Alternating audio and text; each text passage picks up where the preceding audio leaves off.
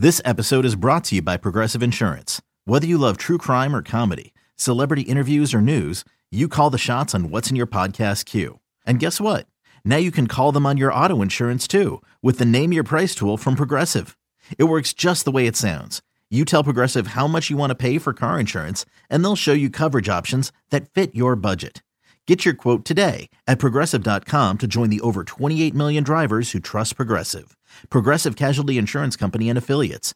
Price and coverage match limited by state law.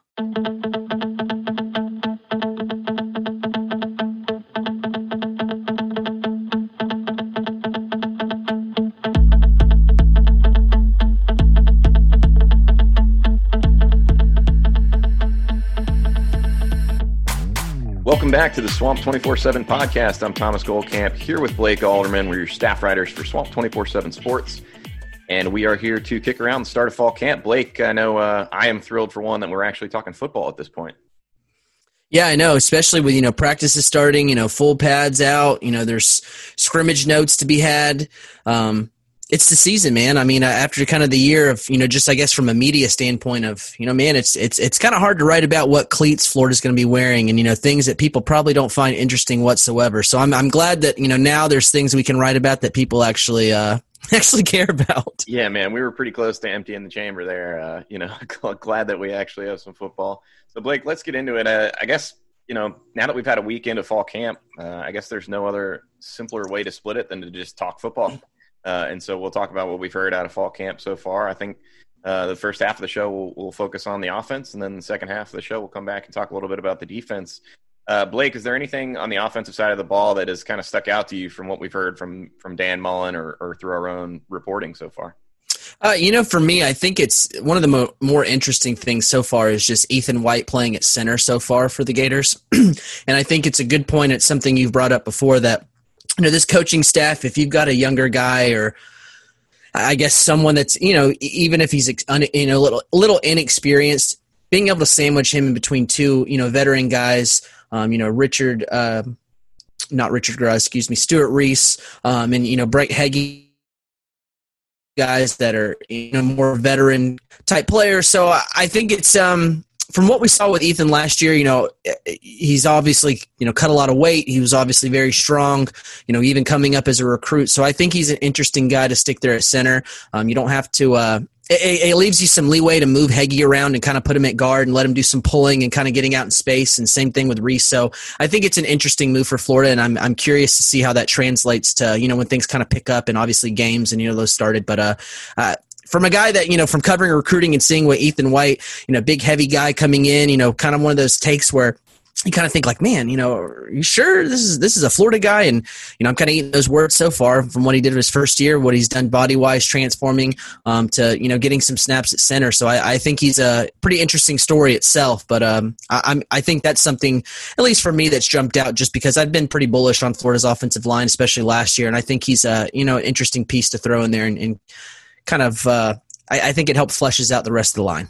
Well, you're certainly not alone in the uh, the Ethan White take there. Uh, you know, I know there are plenty of posters on Swamp twenty-four seven, some of our loyal subscribers that had the same question marks about him. Uh, but, I mean, you saw what he did last year, and then uh, what really stuck out to me was talking to him in the locker room following the uh, the Orange Bowl win. Uh, just a very, very smart, sharp guy, very cerebral, and I think that's that's one thing Dan Mullen pointed out to us today.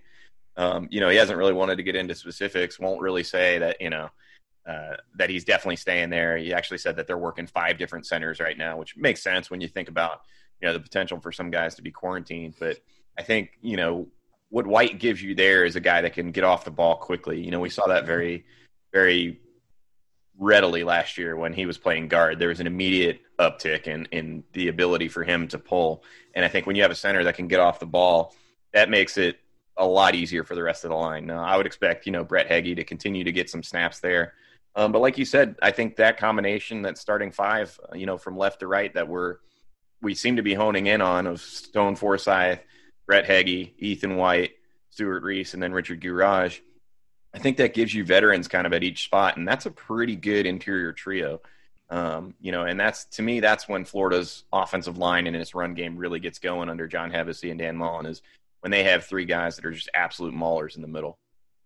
I guess from looking at it was a mix of the run game struggling and the offensive line struggling a lot for Florida last year, but just kind of knowing, obviously you're not being able to watch practice with just kind of the shutdown, but I guess knowing maybe the key pieces that Florida has there and some of the guys that they even kind of had to throw in there, could you see the offensive line maybe being somewhat of a strength for Florida on the offensive side?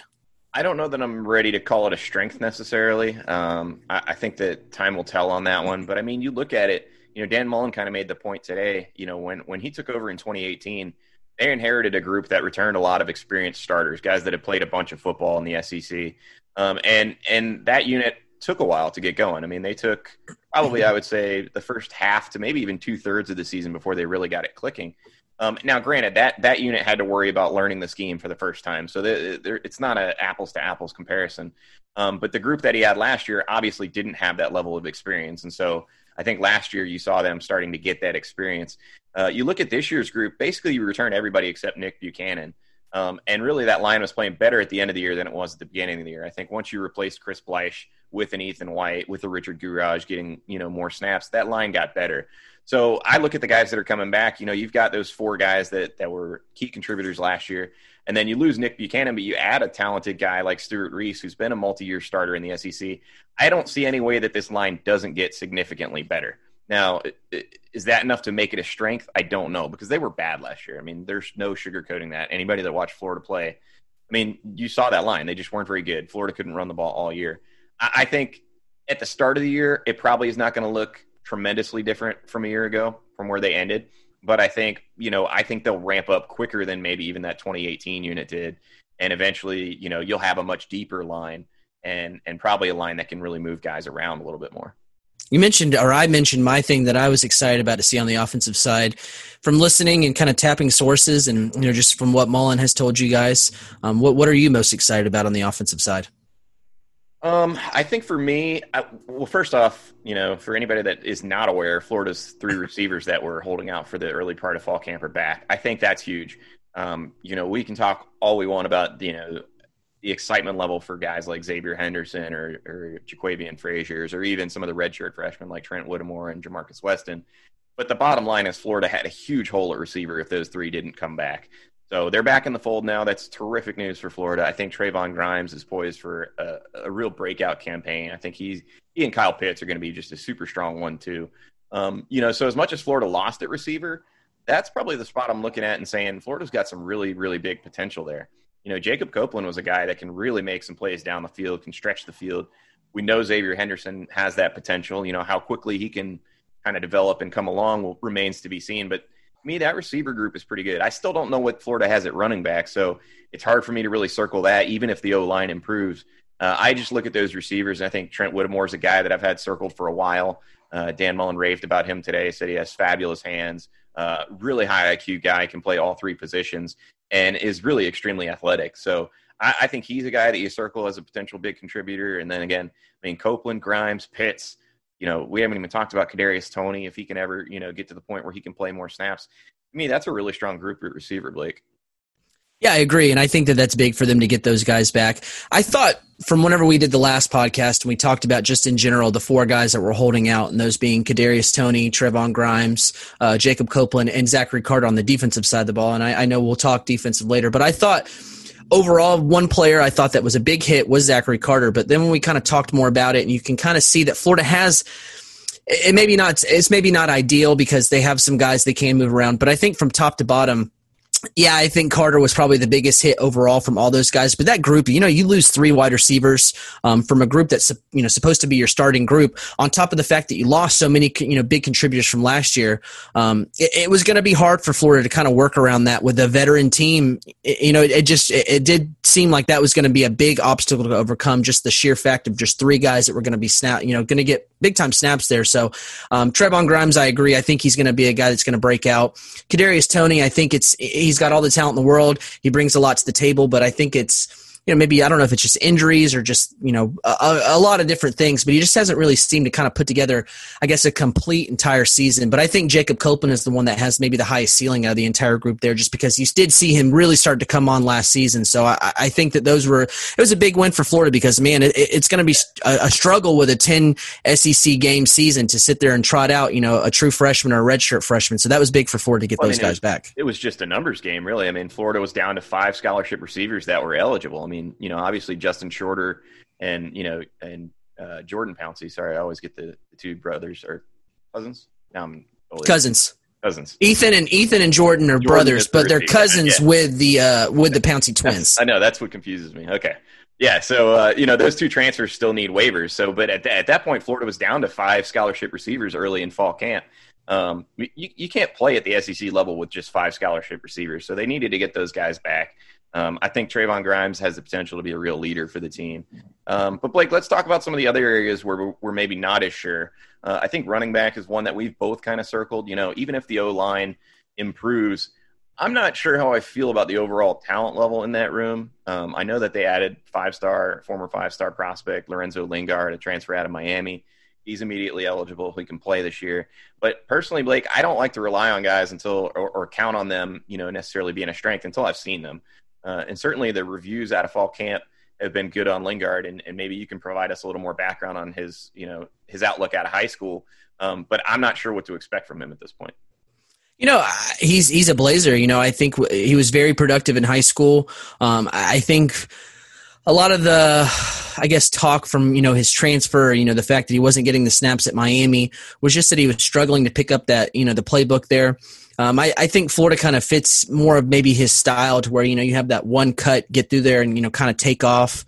Um, you know, they'll they'll do different things, obviously. But I, I think Lingard does fit really well into what Florida does. And I, I think that, um, you know, just from what you guys were hearing and just kind of the talk of fall camp so far is that, you know, he hasn't really lost much speed. You know, he's still got the speed there. So I, I think in general – you know, Pierce is probably going to be the guy that I expect to be, you know, kind of the R B one, the one who gets those carries, maybe a little more durable and tough. But overall, I, I think if you can bring a guy like Lingard in and you can bring that speed, I think Mullen's offense is kind of built and, and runs a lot better when you have just a lot of speed out there. So, I mean, it, it's no negative to have a guy in there that's just going to come in there and just make your team faster. I think that Mullen is going to find a way to put him in space, you know, do different things to kind of use that speed um, just because of the simple fact that, you know, Pierce is going to, you know, he's going to be the guy, but you just can't expect him to be, you know, this workload, you know, guy, you know, boom, boom, boom, every, every, every play. So they're going to have to find a guy that's going to be the backup, whether that's Malik Davis, whether Naquan Wright kind of comes in there, steps up. But I think Lingard is the one that I expect there just because of the fact he's got a lot of speed there.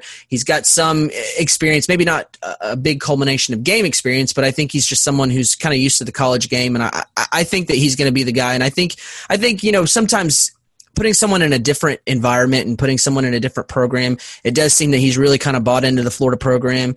Um, you know, he's really been working hard. So I, I think that uh, I think that this is going to be a good spot for him, and I, th- I think you're going to see him be a little bit more productive. Yeah, it'll be interesting. You know, we just got off a Zoom call with Dan Mullen, and he was kind of asked about the running backs and who could maybe help replace LaMichael Pirine. And uh, Lingard was actually not a name that came up. You know, Malik Davis was the first guy that, that Dan Mullen kind of pointed out and said, you know, he's a guy that can do some of that pass-catching stuff. And then, you know, obviously Pierce as well. But, you know, just, just being honest, as much as I love Damian Pierce as a runner, um, I've never been particularly impressed with his hands out of the backfield. Um, so maybe that's something he's worked on this offseason, has gotten better at. But, uh, you know, I thought it was interesting that Dan Mullen pointed out Malik Davis first when kind of asked about that that running back group.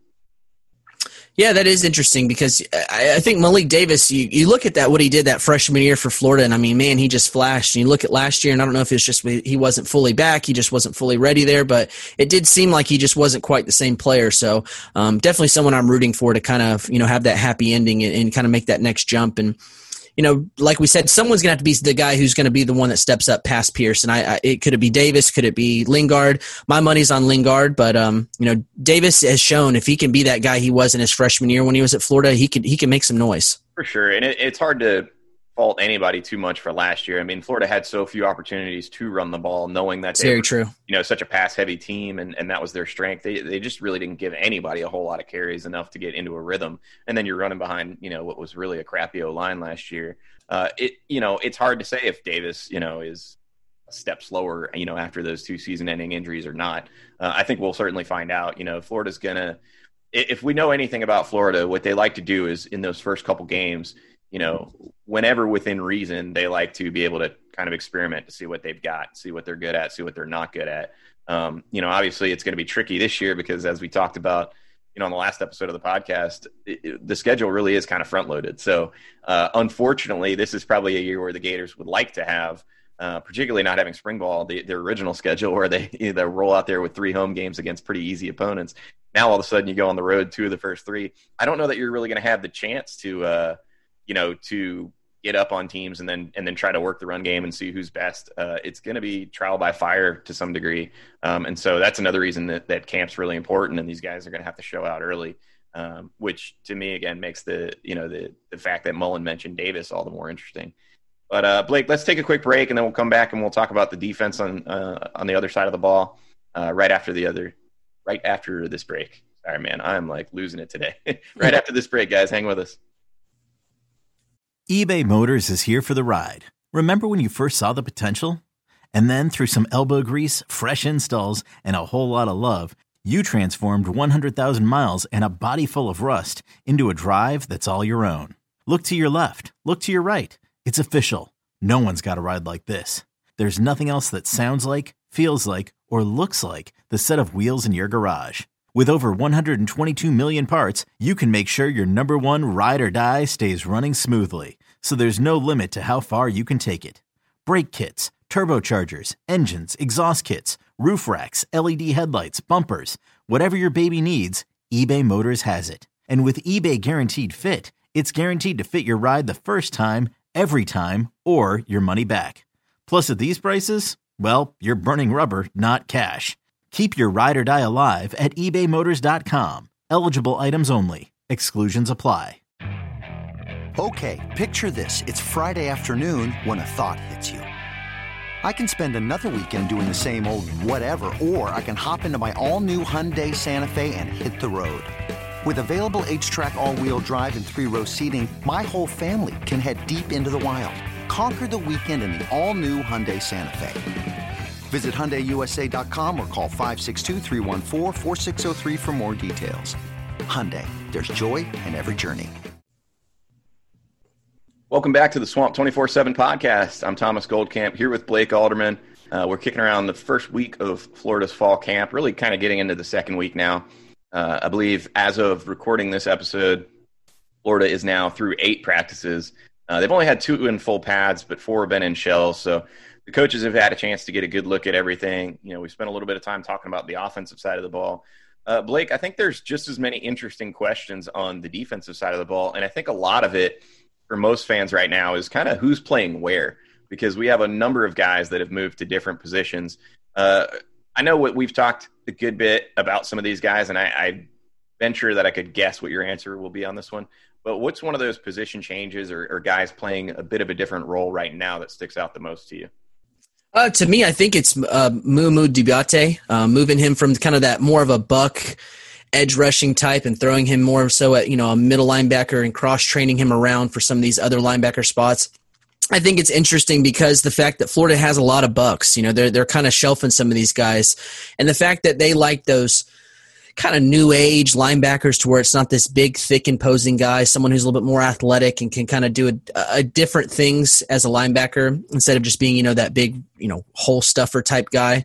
Um, I, I think that it's interesting to see him there because I think he does bring a lot of athleticism. You know, you saw him in the Vanderbilt game last year. I think that was kind of his biggest coming out party. Um, but I mean, he made a lot of plays for Florida as a true freshman. So I think in general, Florida does seem to like those guys that do kind of, you know, cross-train at different positions. That seems to be kind of a key on defense, whether you're a guy that could play some in the three technique, some games could play some in the five along the defensive line. Are you a buck? Are you a linebacker? Are you a nickel, safety, corner? They do seem to they kind of cross-train a lot of those guys. So I think it's maybe just more interesting to me because the fact that, you know, covering Diabate as a recruit, you know, you kind of had him pegged as, you know, that weak side defender type, um, kind of to a T, and now you're seeing him line up in some different spots for Florida, playing some Mike linebacker, playing some money. So I think he's going to be a guy that's going to let Florida – he's going to bring a little bit because he can do so many different things, but he also brings the ability to rush the edge. So I think Florida's linebacker room it's looking a little bit more interesting because you have so many different guys that maybe you thought he was going to be a buck linebacker. You know, Andrew Chatfield, who I believe is working a little bit more at linebacker himself. So um, I, I think now where you – or at least me looking the season, I'm sitting there thinking like, man, Ventrell Miller, James Houston, great linebackers themselves, but are they athletic enough? Or is Florida going to have enough athleticism in their linebacker room to kind of keep up with some of these teams? And now you're looking at fall camp and these guys that are being cross-trained at different positions. Depth's a little bit, you know, that more athletic player depth is a little bit, you know, a little bit better than I thought it was. Yeah, I think linebacker is absolutely fascinating. And I'll be honest, like I, I don't have a clear grasp on what Florida's going to do there. You know, obviously we've heard all offseason from from sources within the program that, you know, Mahmoud was going to start getting some reps at linebacker, that they're going to kind of disguise how they use him a little bit more this year. Um, you know, you, you talk about the athleticism, Tyron Hopper's another guy that has, you know, really good athleticism. You know, another guy too. Eric Wingo, you know, everybody raves about his leadership qualities. At this point, there's so many different athletic linebackers that I, I, I can easily forget some of them. Yeah, and, and I just I don't know. I, I think I think one thing we can say for sure is that Ventrell Miller is kind of going to be that the staple guy there. Sure. You know, after after starting eleven games alongside David Reese, he's the guy that has the experience. And you know, if you're going to get some of these other younger guys involved, uh, for one, I think that I think Ventrell can play either linebacker position. You know, because he lined up alongside David Reese last year, so he's got the flexibility to play both of those spots. And I think you're going to want to see him alongside some of those athletic guys, kind of making sure that they're in the right spots. I think he's perfectly capable of doing that. But I think you're going to see a lot of mix and mix and match kind of stuff happening on the defense. And that's, that seems to be the direction that defensive coordinator Todd Grantham wants to go, you know, not just at linebacker, but at that buck spot where you can go from a bigger guy like a Brenton Cox, uh, who's actually spent most of his time so far in camp on the strong side, or you can, you know, have somebody a little bit longer and leaner like a Jeremiah Moon. You could go someone even as, you know, quick and thin as a Diabate. Like there's so many different options at that buck that I think that the idea for Florida is when you have all these guys that are so position flexible, what it allows you to do is potentially not have to change your personnel uh, based on what the offense is doing. You know, Florida loves to play matchups. And when you can have guys that are versatile like that, and this is something that, you know, Dan Mullen really harped on today when we talked to him, it allows you to kind of disguise what you're doing or not have to substitute and make it clear that you're expecting one thing or another. Um, and and I think that's the same is true. I, you know, I kind of look at that position flexibility as being there's really four key spots where I see it happen, and it's it's from buck, those linebacker positions, even to nickel. And what you see happening at nickel is you got a bunch of different dudes training there, um, but now Florida's going more back towards a bigger-bodied guy like Amari Burney. And I'm really fascinated to see how that plays out because, you know, Burney's a guy that ran at linebacker all last year, played nickel as a as a freshman before that, and now he's moving back there. So, you know, if he is back healthy, and this is what I don't know, Blake, last year we didn't really see a fully healthy Amari Burney, uh, and so it's hard to evaluate his coverage skills. But I think if he's fully healthy, he's kind of that key piece that can, you know, do some of what Chauncey Gardner-Johnson did uh, or whatever. Tr- sorry, uh, CeeDee Deuce, I believe he's going by now. He changed CeeDee Deuce. CeeDee Deuce. Uh, you know, he he kind of – could do it all. He could run with the bigger guys, and uh, he could also, you know, cover some of the, the more elite slot receivers. Uh, I, Florida's coaches seem to view Burney as a guy that has that potential, Blake. Yeah, no doubt. And I think the nickel position is one that you look at last year, man, like it just seemed like the departure of John Huggins really set them back and really kind of left them – I don't want to say confused because they obviously shop guys around and, you know, that's part of coaching, but it definitely seemed like – like they were struggling with some plans past that whenever, you know, you lose a John Huggins guy. I, Trey Dean obviously really wasn't cutting it there. And, and this year you can't afford to throw Marco Wilson in the nickel like you had the luxury last year, having a guy like C J Henderson, having Kyer Elam who came along. You just don't have that luxury this year. So I think it's very important for Florida to find that guy at nickel. And I believe Mullen said in his time with the media today that, you know, finding the right guy at nickel is almost like finding a unicorn. So I guess we'll have to hope that Amari Burney is a unicorn. Yeah. No, I, I do think I do think Marco Wilson could potentially slide in there on some downs. You know, Dan Mullen hinted at that as a possibility, but I think, like you said, that's it's that would be a luxury at this point. You know, sure. that's gonna, that's going to depend on whether or not some of these, you know, redshirt or I guess none of them redshirted, but you know, whether these sophomore cornerbacks like a, a Chester Kimbrough or a Jaden Hill, uh, you know, or some of the, the actual true freshman guys that Florida brought in can step in and play outside. And if you get a guy that's, you know, really capable outside, then maybe you can slide Marco in depending on the situation. Uh, but yeah, that's a tough, that's a tough role to fill. And, you know, looking at last year, obviously, you know, to go from, you know, CeeDee Deuce, uh, who was really, really good at that position in twenty eighteen, uh, to a significant drop back. And again, you mentioned it, like circumstance kind of forced that with John Huggins leaving, with Justin Watkins kind of getting kicked off the team. Uh, C J McWilliams was hurt all last year. And, you know, as as much as he has struggled at, you know, in the secondary at Florida, he was another guy. So I think Florida just kind of ran out of options there last year, and they had already kind of, you know, made the decision to move Amari Burney to linebacker. Uh, I think, like you said, they just didn't have a whole lot of good options last year. And I think the options this year are significantly better. You know, Amari Burney, certainly if he's healthy, we talked about can, can play that role, but then you also have, you know, a guy like a Chester Kimbrough who can give you a completely different look there as a guy that's smaller, can probably hang with those slot receivers a little bit better. Um, or, or even a guy that's maybe a little bit in between uh, in uh, Trevez Johnson, you know, a guy that can maybe do it all. Um, but Blake, uh, talking about Trey Dean, that's another one of the position moves that's happened this offseason, and there's been a couple of them. So uh, I don't know, maybe we should just get them all off the bat. I know Dante Lang has switched from tight end to defensive end. Uh, Javon Dexter's playing pretty much sounds like just inside for now. Uh, Zach Carter, it sounds like it's going to play a little bit more inside than outside. Um, Brenton Cox, like we mentioned, is playing more on the strong side, but Trey Dean right now is back at safety. Blake, uh, do you envision Florida continuing with this kind of rotation of anywhere from, you know, three to four safeties in twenty twenty? You know, I, I think they will, um, just because that seems to be kind of procedure that they roll, just kind of ro- di- putting different guys in there. But I think it's tough when you have so many upperclassmen. I, I Personally, I think you should find someone, you know, your best two guys that do the best two things that you want to do, and you should stick with those guys.